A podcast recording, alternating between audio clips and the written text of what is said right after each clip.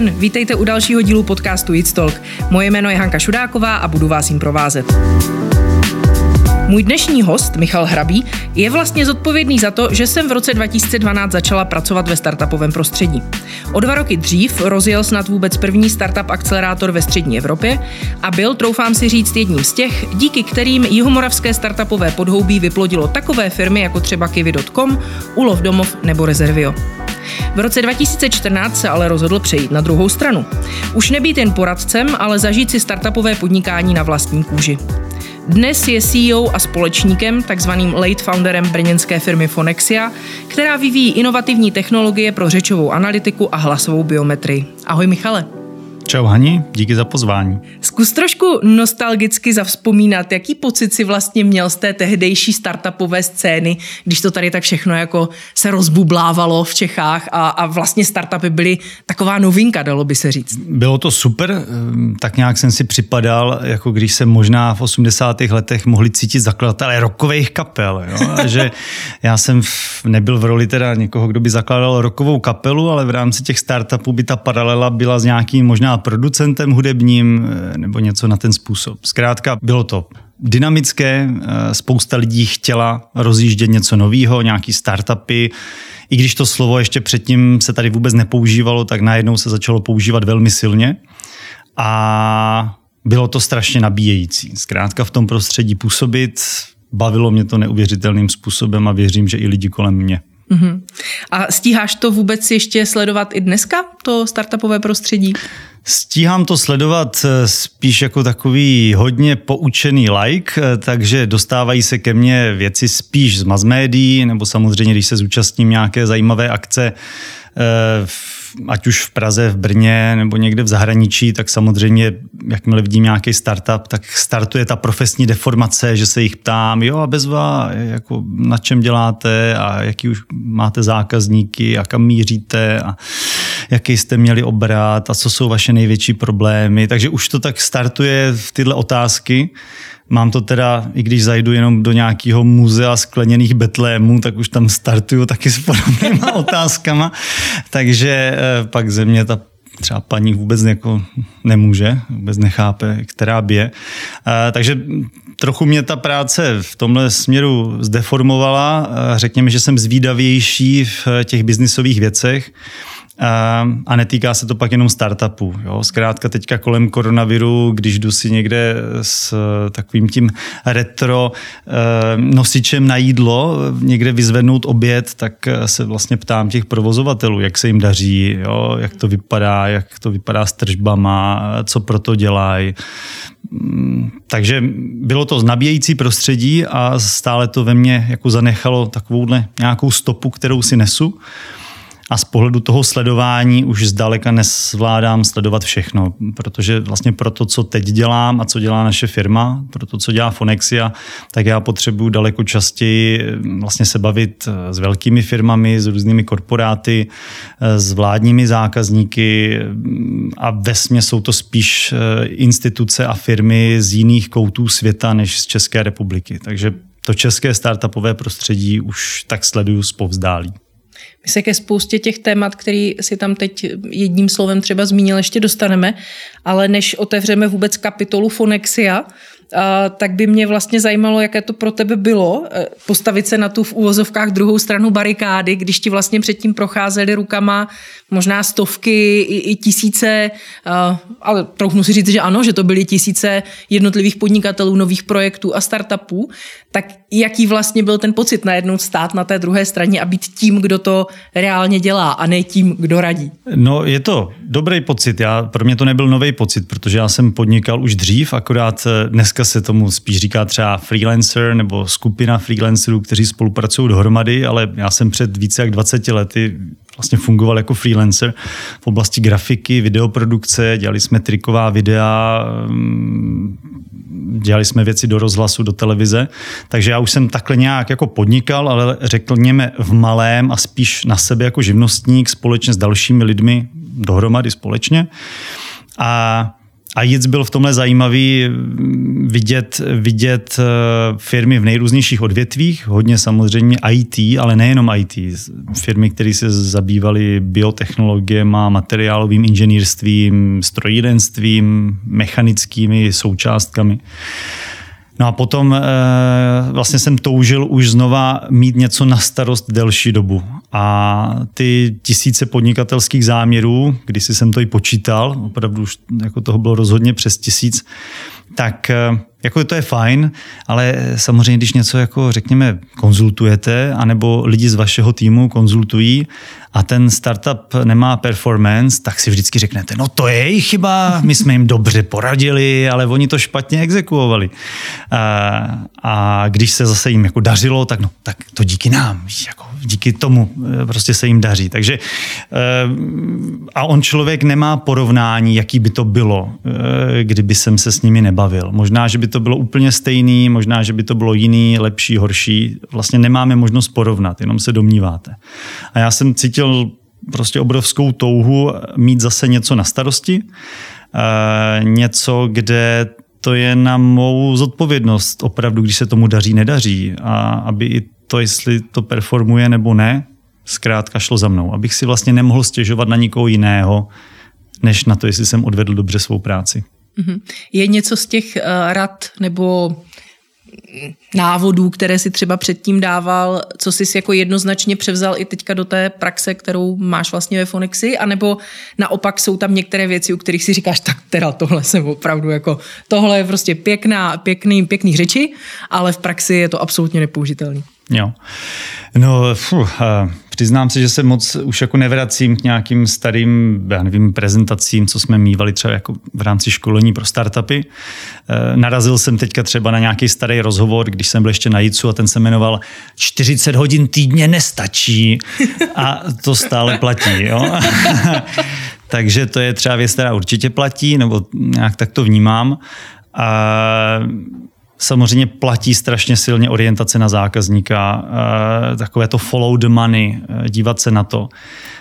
Já jsem třeba dlouhou dobu chtěl být v rámci Fonexy, tak jsem chtěl firmu rovnou připravovat na nějaký větší, rychlejší růst a tím pádem třeba nějaké interní procesy, které jsme zaváděli, už měly být rovnou ready na větší firmu a zjistil jsem, že to je vlastně strašná blbost. Jako ano, kdyby jsme rostli strašně rychle, tak se to hodilo, měli bychom náskok, ale na druhou stranu tím, že jsme to dělali, jako řekněme, složitěji, než bylo v tu danou chvíli nezbytně nutné, tak nám to třeba bralo energii, kterou jsme mohli dát do něčeho jiného. Takže eh, Teďka, kdybych se vrátil k tomu, co platí nebo neplatí, tak zkrátka bych řešil aktuální situaci nebo blízkou budoucnost a tomu přizpůsoboval svoje aktuální aktivity a takové to malování si vzdušných zámků a už se vidět v tom, že ta firma je obrovská a má teď 8 poboček po světě, tak abyste už měli CRM systém, který to mhm. všechno hmm. zhendluje, to ono se třeba nikdy nestane. Takže hmm. šel bych krok za krokem a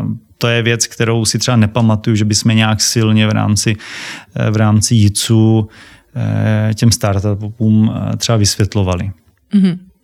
Uh, myslím, že už je čas se vlastně dostat i k Fonexi samotné a já bych tě teď poprosila, abys uh, nám Fonexi trošku přiblížil, co děláte, jak jste dneska velcí a jaká je vlastně v kostce historie tady téhle brněnské firmy. Fonexia řeší každodenní problémy skrze hlas. To je to jako nějaký core purpose. To je smysl naší existence. Eh, na základě toho jsme i vznikli před 15 lety. Eh, máme vlastně původ z VUT, kdy členové výzkumné skupiny eh, na VUT vytvořili firmu, aby byli schopni vlastně zákazníkům, kteří přišli za univerzitou s poptávkou po nějakých algoritmech a jejich praktickém použití vlastně ve svém prostředí, tak aby jim byli vlastně schopni ty algoritmy dodat v podobě, na, které, na kterou je spolech, ve které ten zákazník je může uchopit a může taky reklamovat, když to nefunguje, což samozřejmě není práce univerzity, jako takovouhle práci, tohle to dělat. Takže Fonexia má kořeny na VUT, hrdě se k tomu hlásíme eh, a stále s VUT Chile spolupracujeme, konkrétně s řečovou skupinou Honzy Černockého na Fakultě informačních technologií. A troufám si říct, že i díky té spolupráci ta výzkumná skupina výrazně prospívá, že už nemá hmm 6, 7, 8 členů jako před 15, 18 lety, ale dneska má tuším 30 členů ta výzkumná skupina a patří mezi nejlepší výzkumná pracoviště v oblasti zpracování řeči na světě. A my máme vlastně dobrou synergii, zároveň máme nějaký vlastní výzkumný tým, který spolupracuje s týmem VUT a třeba společně se účastníme některých technologických výzev, takových technologických olympiád, kde se třeba porovnáváme s těmi nejlepšími hráči.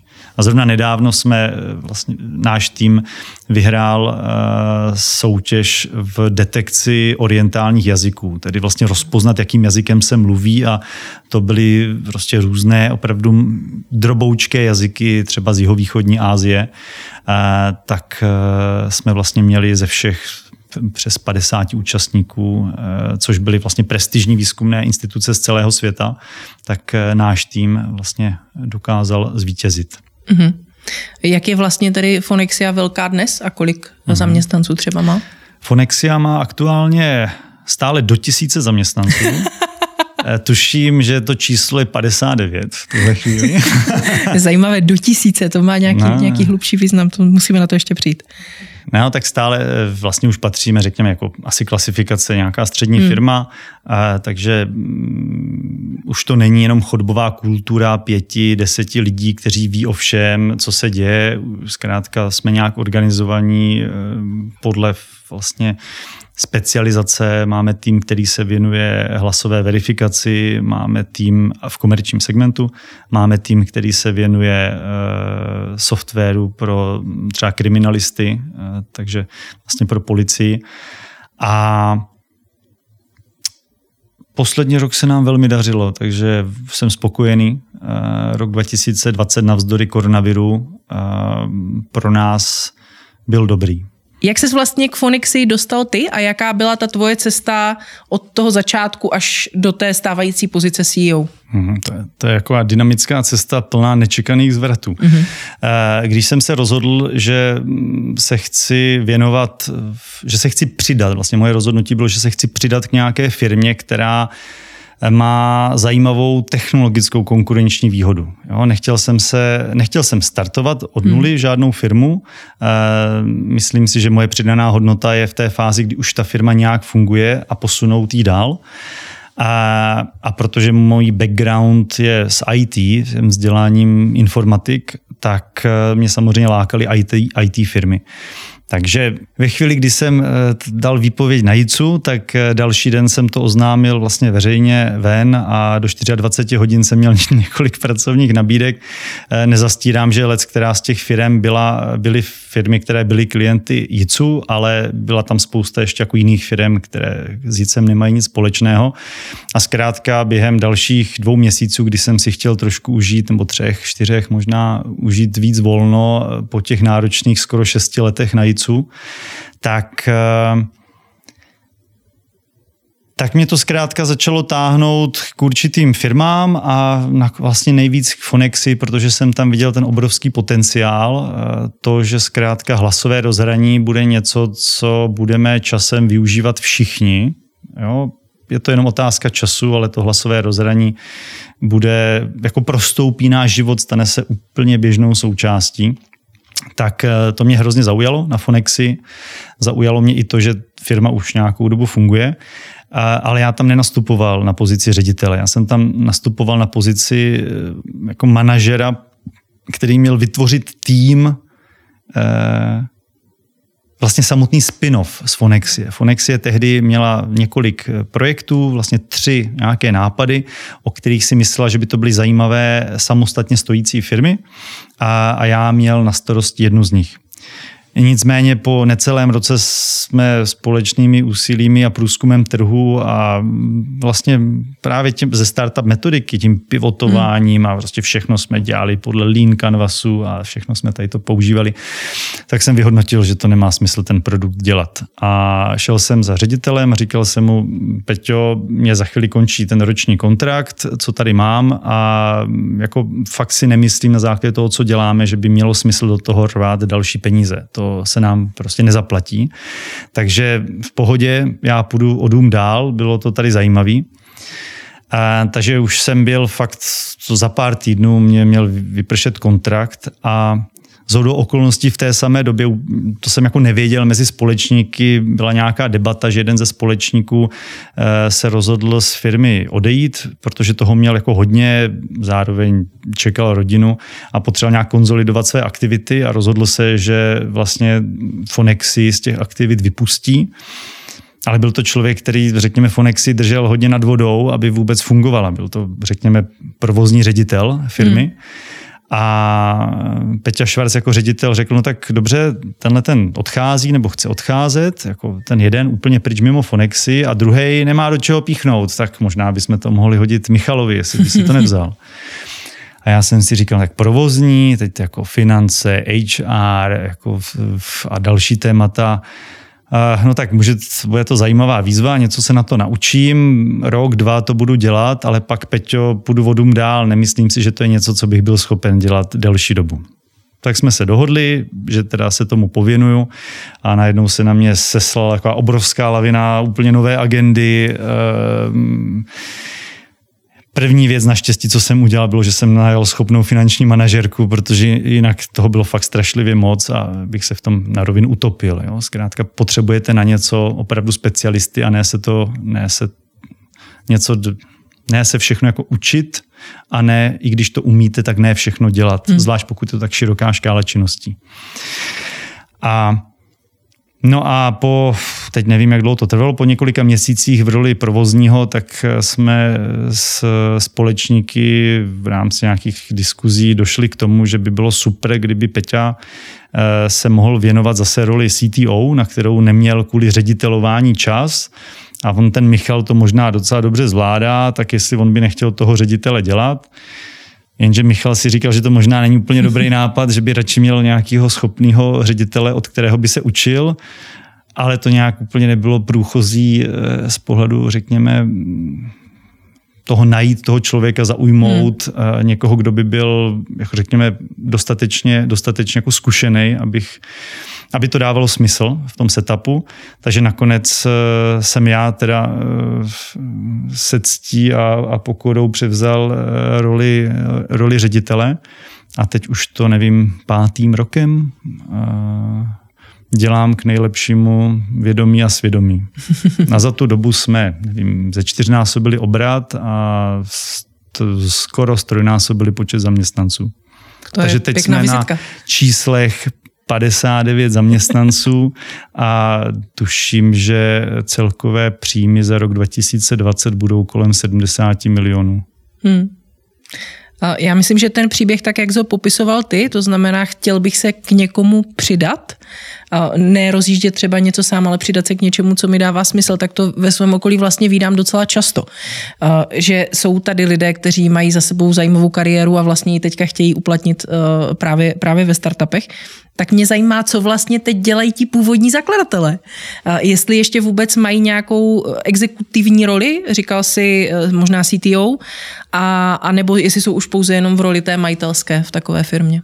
Fonexia má pět společníků, z toho jsou tři původní otci zakladatelé, ale a to jsou výzkumníci. A mm, jako není úplně dobré, když výzkumník, kterého baví dělat výzkum, eh, když ho nutíte dělat nějakou exekutivní nebo nedej bože operativní roli. Takže to jsme si během těch několika let eh, snažili jako vlastně říct a najít takový setup, ve které zkrátka každý bude dělat to, v čem je nejlepší. A a vlastně jenom kromě mě jenom jeden další ze společníků je v nějaké exekutivní roli a tím pádem ti zbylí tři jsou v, řekněme, výzkumných rolích. Mm-hmm. Krátce po tom, co si do role CEO nastoupil, tak si v jednom rozhovoru řekl, že byste chtěli s Fonexí dokázat, že i v Brně může vyrůst firma, ze které si cituju, ve světě sednou na zadek. Uh, máte a máš tuhle ambici i dneska a, a jde to z tvého pohledu vlastně vůbec?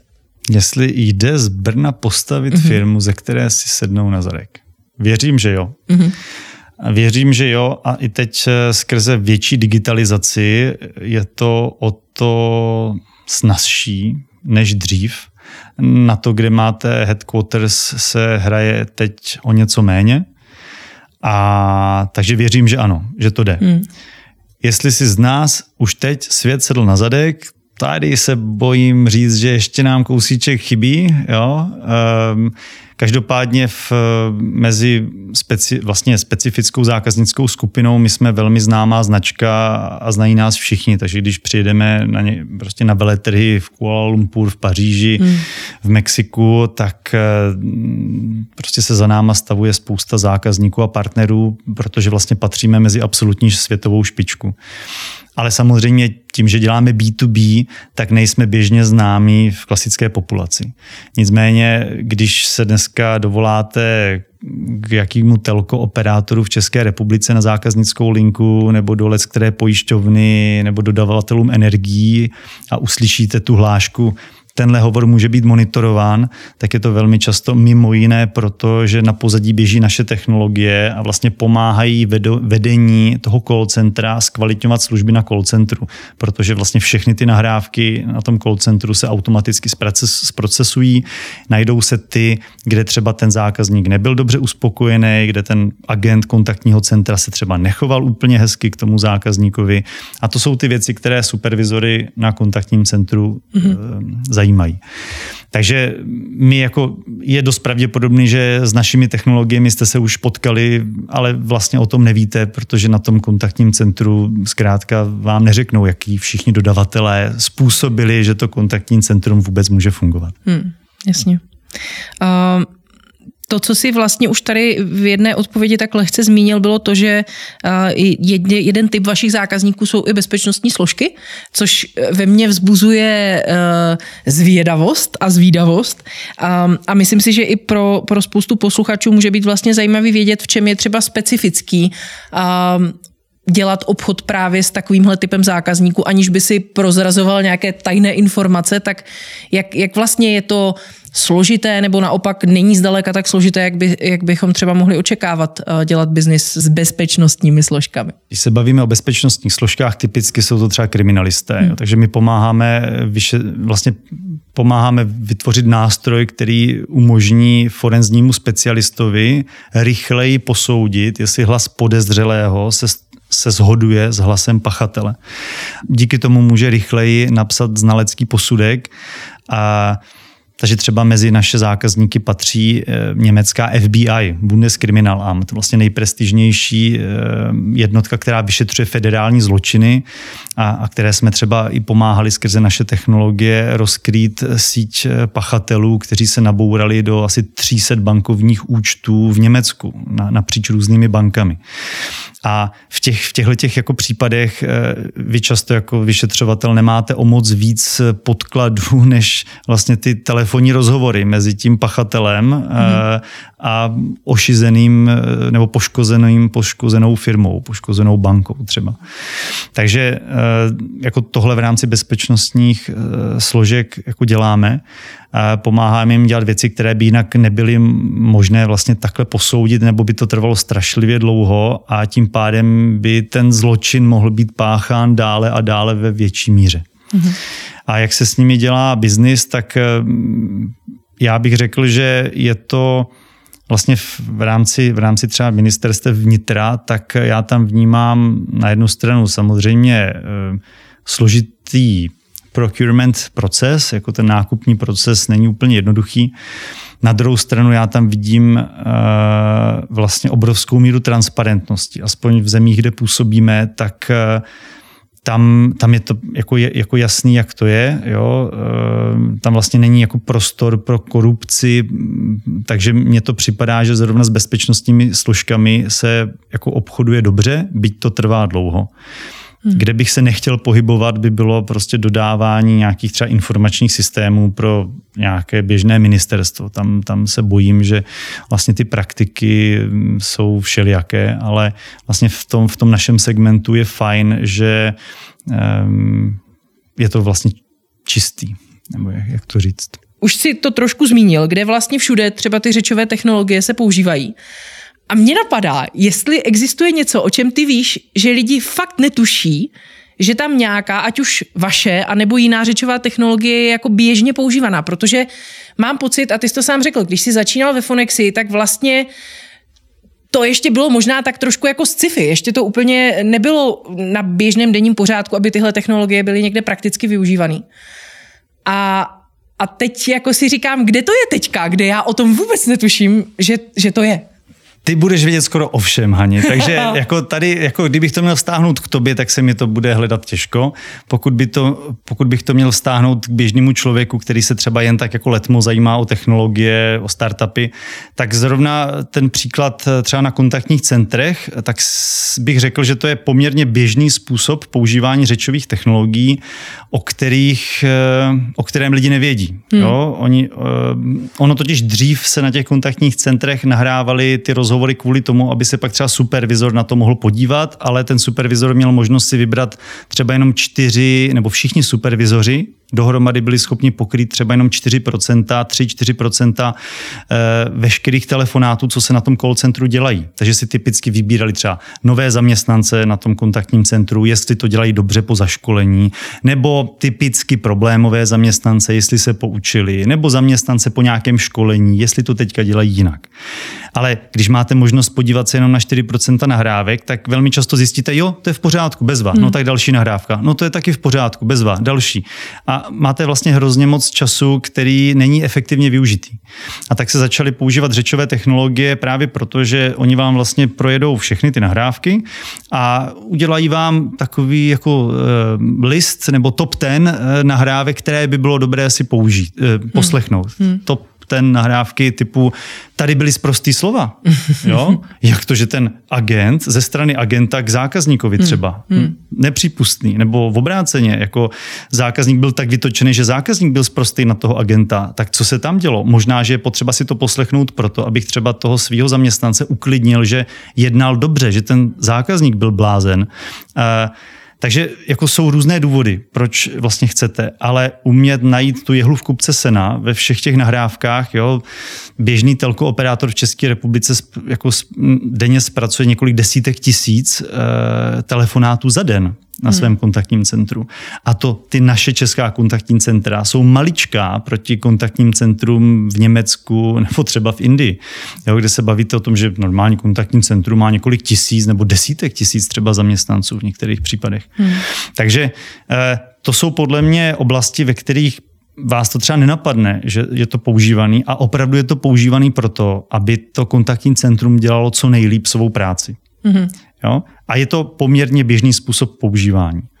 V jiných use casech nejsou, ne, není vlastně automatizace hlasu tak častá. Stále je to něco velmi nového.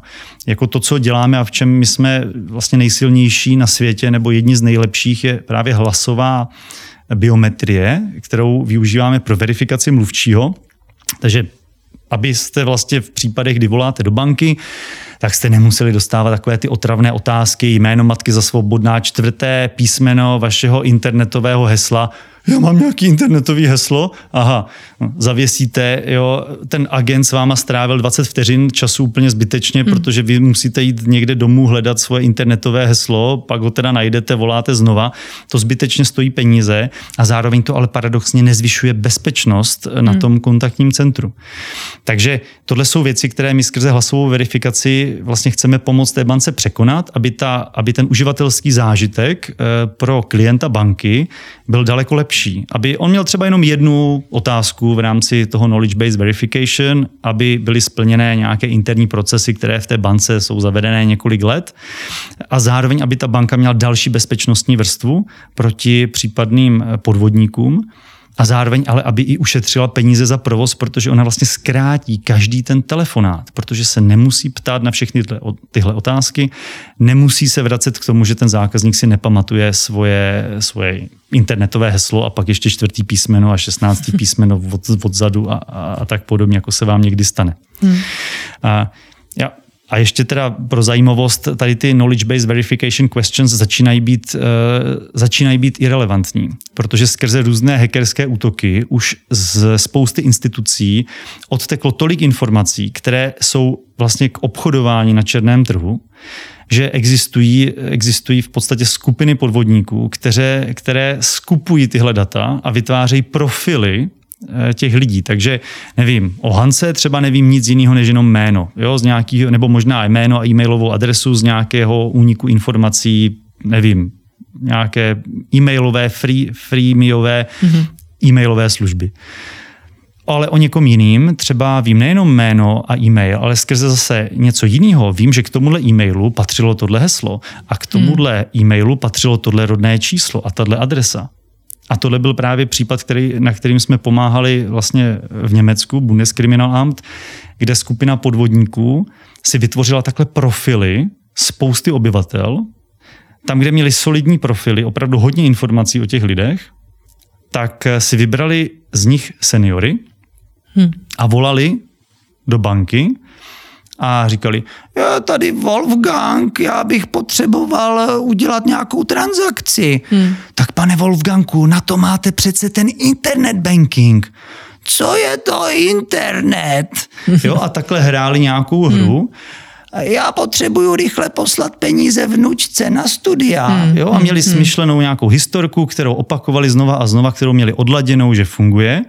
A, a vlastně ten agent, typicky, když to byla nějaká ženská třeba na tom kontaktním centru, tak jako se cítila, že mu musí pomoct, jo, a tak jasně, tak spustil nějaký svůj interní bezpečnostní protokol, aby udělali normálně transakci jako telefonní, hmm. zeptala se ho na nějaké otázky, adresa a podobný. On, oni to všechno měli, protože měli právě sestavený ty profily, hmm. jo, a dostali se k tomu účtu. Hmm. A tohle, eh, tohle je něco, co vlastně vy tam jako nemáte moc jiný bezpečnostní způsoby, než jako ten hlasový kanál. Jasně. A právě to, co děláme my, je eh, schopnost jako stotožnit jako dva, dvě nějaké hlasové nahrávky, jestli je to opravdu tatáž osoba. Takže pokud opravdový pan Wolfgang jako dal někdy souhlas k tomu v rámci komunikace s bankou, že jeho hlas může být použitý vlastně pro jako, jako heslo, mm-hmm. Poté v jakémkoliv dalším přístupu, když někdo začne tvrdit, že by se měl vlastně spojit jako s tou digitální identitou Wolfgang, no tak je porovnávané i, i ta jeho nová hlasová nahrávka. Je to zajímavé, jak vlastně teď zmiňuješ spoustu, řekněme, vydefinovaných problémů, které vznikají s tou novou dobou, s tím, jak prostě se situace na světě vyvíjí, mění, všechno se posouvá a, a vznikají vlastně nové problémy, na které ty stará řešení už vlastně nestačí. A ta nová technologie a ta neustálá inovace tam potom může jako přinášet ta řešení. A my, když jsme se na tenhle rozhovor připravovali, tak vlastně jsme se spolu bavili o, o různých velmi zajímavých jako možnostech, kde jsou vlastně nějaké teoretické díry na trhu. A Pojďme se možná k tomu trošku vrátit, protože myslím, že to bude velmi cené i pro posluchače. Kde ty jako teď vidíš, že je taková, takové to, ta zlatá žíla, to pole neorané, kde vlastně teď je spousta různých možností a příležitostí, kde dělat teď podnikání, dělat teď biznis vlastně dává smysl, protože je tam velká potřeba a je tam i, i poptávka ze strany uh, firm a institucí, které jsou za to třeba ochotny zaplatit. Kdybych to Hani věděl, tak už v té zlatý žile dávno kopu. ne, kdybych si byl jistý, že to hmm. takhle je. Těch příležitostí je strašně moc. Jo? Čistě v, v té naší oblasti, kdy my jsme vlastně tím, že pracujeme s hlasem, tak v tuhle chvíli primárně pracujeme se zákazníky, kteří mají kontaktní centra. Hmm. Do budoucna, ale to nebudou jenom kontaktní centra, budou to různé smart speakers, jako je Amazon Alexa, Google Home a další zařízení, které budou absolutně běžnou součástí každé domácnosti. To bude tak, jak dneska mají lidi doma ledničku nebo televizi, protože by the way v té lednici i v televizi bude takovýhle nějaký jako rozhraní pro hlas. Jo, protože otevřete lednici, nemám mlíko. Hej Alexo, hoď mi mlíko na nákupní seznam. Jo, ale vy to budete říkat na tu lednici. Nebudete chodit někde do druhé místnosti, kde je teďka fyzicky to zařízení. To je jako dnešek. Jo? Vy to můžete udělat i dnes, ale máte typicky to zařízení doma jedno. Ale za pár let to bude tak, že opravdu kde jaký spotřebič domácí bude podobné věci umožňovat. Bude vlastně napojen na tady ty mainstreamové služby, které jsou v tuhle chvíli dělané primárně pro consumers ale velká oblast je do budoucna používat podobné věci pro firmy.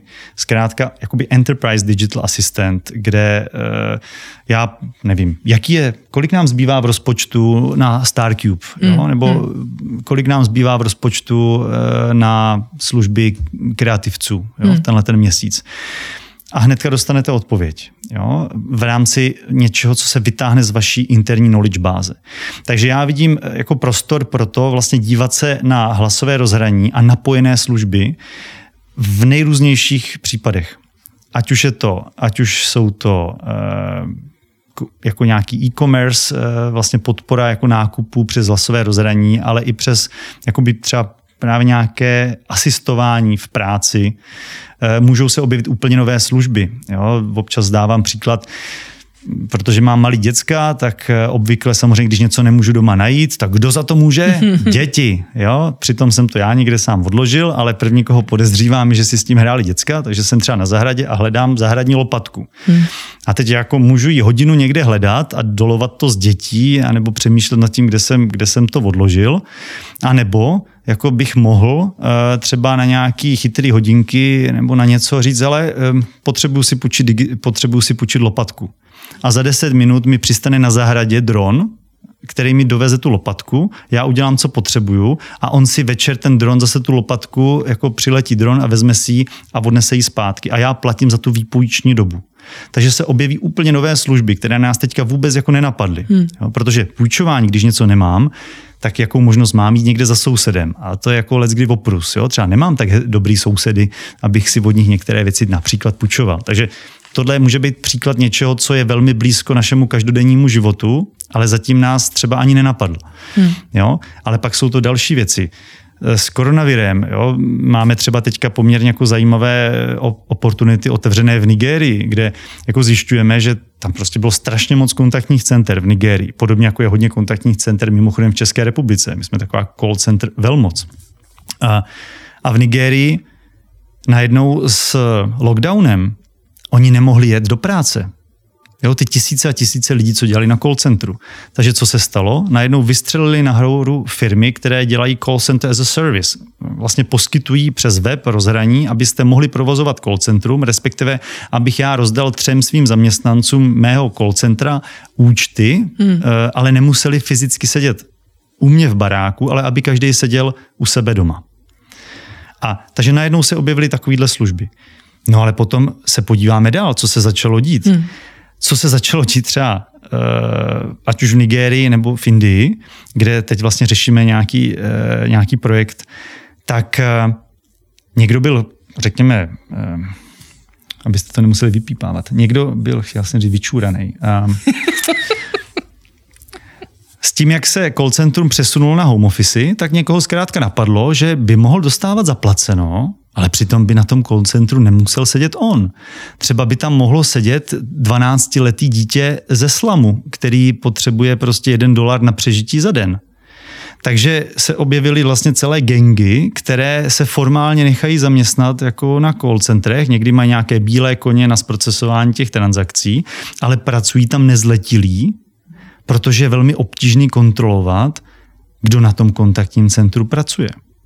Takže my třeba skrze hlasovou verifikaci teď řešíme, jestli ta osoba, která má sedět na té židli agenta, je opravdu ten agent což je důležitý kvůli compliance, eh, jo, to, co třeba zase mají nasmluvané mezi sebou, eh, co mají nasmluvané mezi sebou třeba ta banka s tím poskytovatelem kontaktního centra.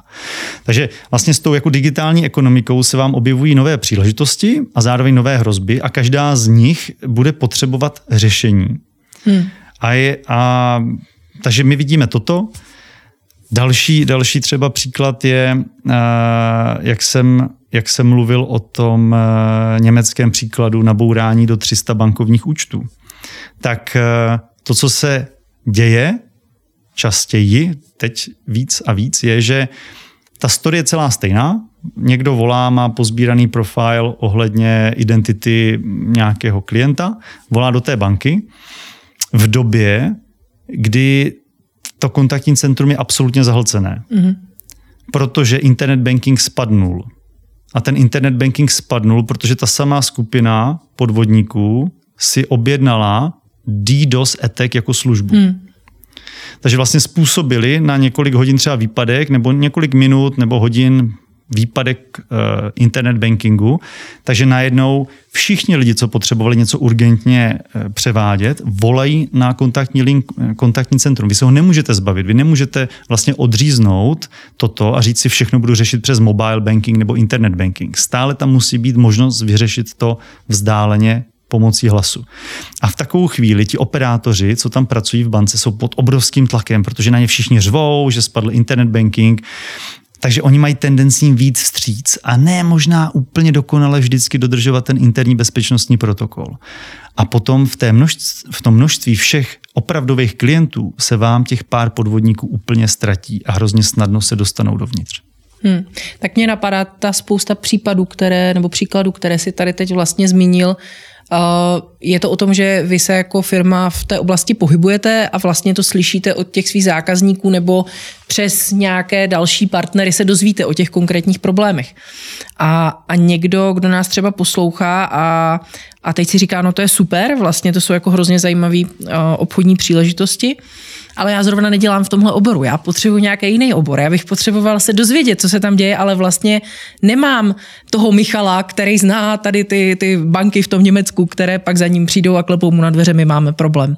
Jak vlastně má šanci se takhle někdo, kdo, kdo chce začít a chce začít v nějakém tady takovémhle zajímavém technologickém oboru, tak co bys mu třeba doporučil, aby se vlastně dozvěděl tady, jak, jak se má dozvědět tady o těch, o těch potřebách a problémech, které nevím, jestli ty banky úplně inzerují, nebo eh, tady Samozřejmě, to, že se vám někdo naboural do 300 účtu vaší banky, tak si nedáváte hmm. jako do PR venkovního. A Tady jsme v klasickém problému, že někdo má na něco dovednosti, něco třeba umí programovat, ale vlastně neví, kde by ty dovednosti uplatnil.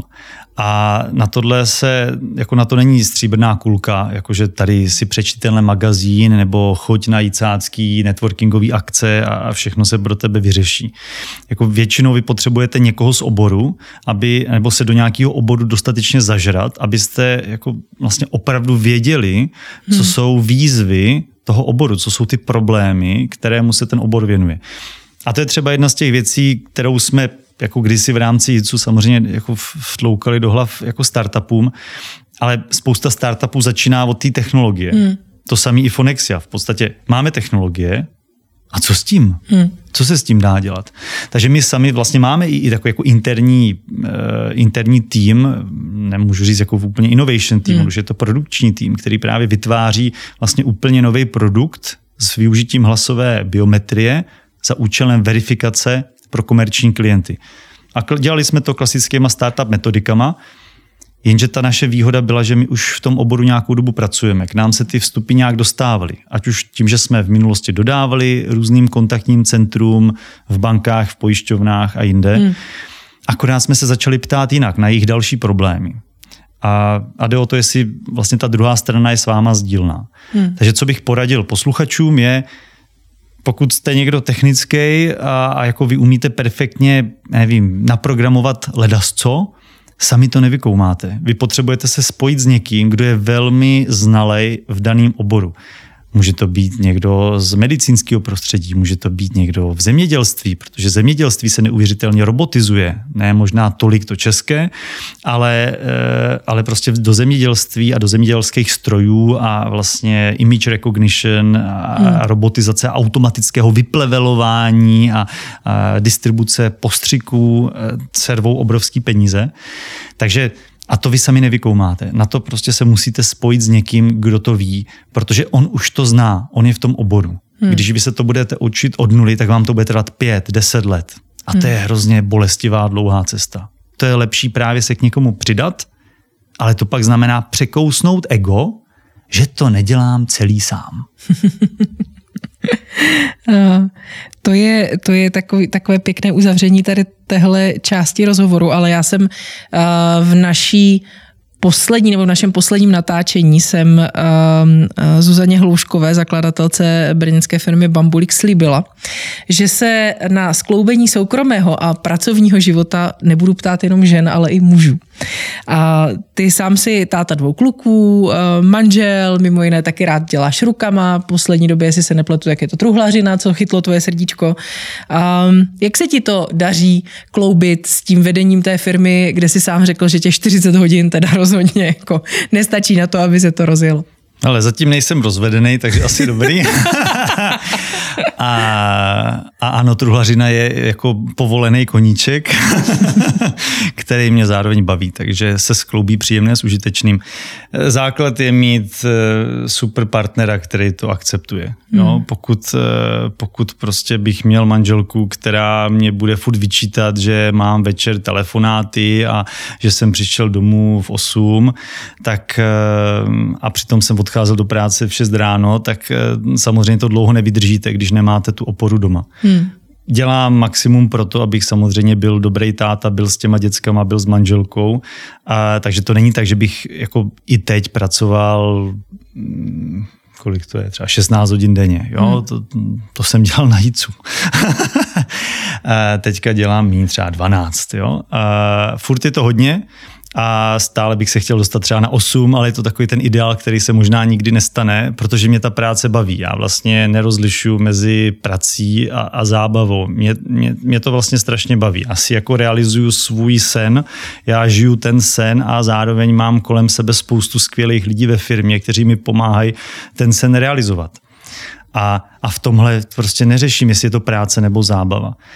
Samozřejmě pak ale musím řešit, jak, jak doma s rodinou, protože hmm. když mi teďka začal starší syn chodit do školy v září a mladší do školky a manželka do práce a pár týdnů na to byl lockdown a já jsem zůstal doma tři dny v týdnu se učit prostě s tím klukem číst, psát, počítat a být na, telekonfer- jako na vlastně telekonferenci s tou paní učitelkou a nějak dohlížet na to, jestli ten kluk to dělá dobře a pomáhat mu a motivovat ho, tak samozřejmě v té samé době jsem těžko mohl mít obchodní schůzku s partnerem partnerem z Nového Zélandu. A, takže ano, tohle se dělá blbě, naštěstí tohle jsou věci, které jsou dočasné, na které prostě se domluvíte v tom partnerském vztahu, hele, teď to jako bude těžký, já jako Michal zahazuju všechny koníčky, teďka nebudu nic dělat, nečekej ode mě žádný nový truhlářský díla, nebudu stíhat doma třeba vařit, což je další koníček eh, povolený. A eh, zkrátka jako budu řešit jenom to absolutně nezbytný v rámci, v rámci práce a a to, co bylo krásné, já jsem si vlastně během toho října a listopadu uvědomil, že tím, jak jsem byl docela hodně dnů doma, já jsem fakt jako nebyl schopen odpracovat víc jak 8 hodin za den. Hmm. A zjistil jsem, že ono to taky jde. Že ta firma taky může fungovat docela dobře, možná, že i líp. A že zároveň jsem eh, s těma dětskama daleko víc. Že to je vlastně super.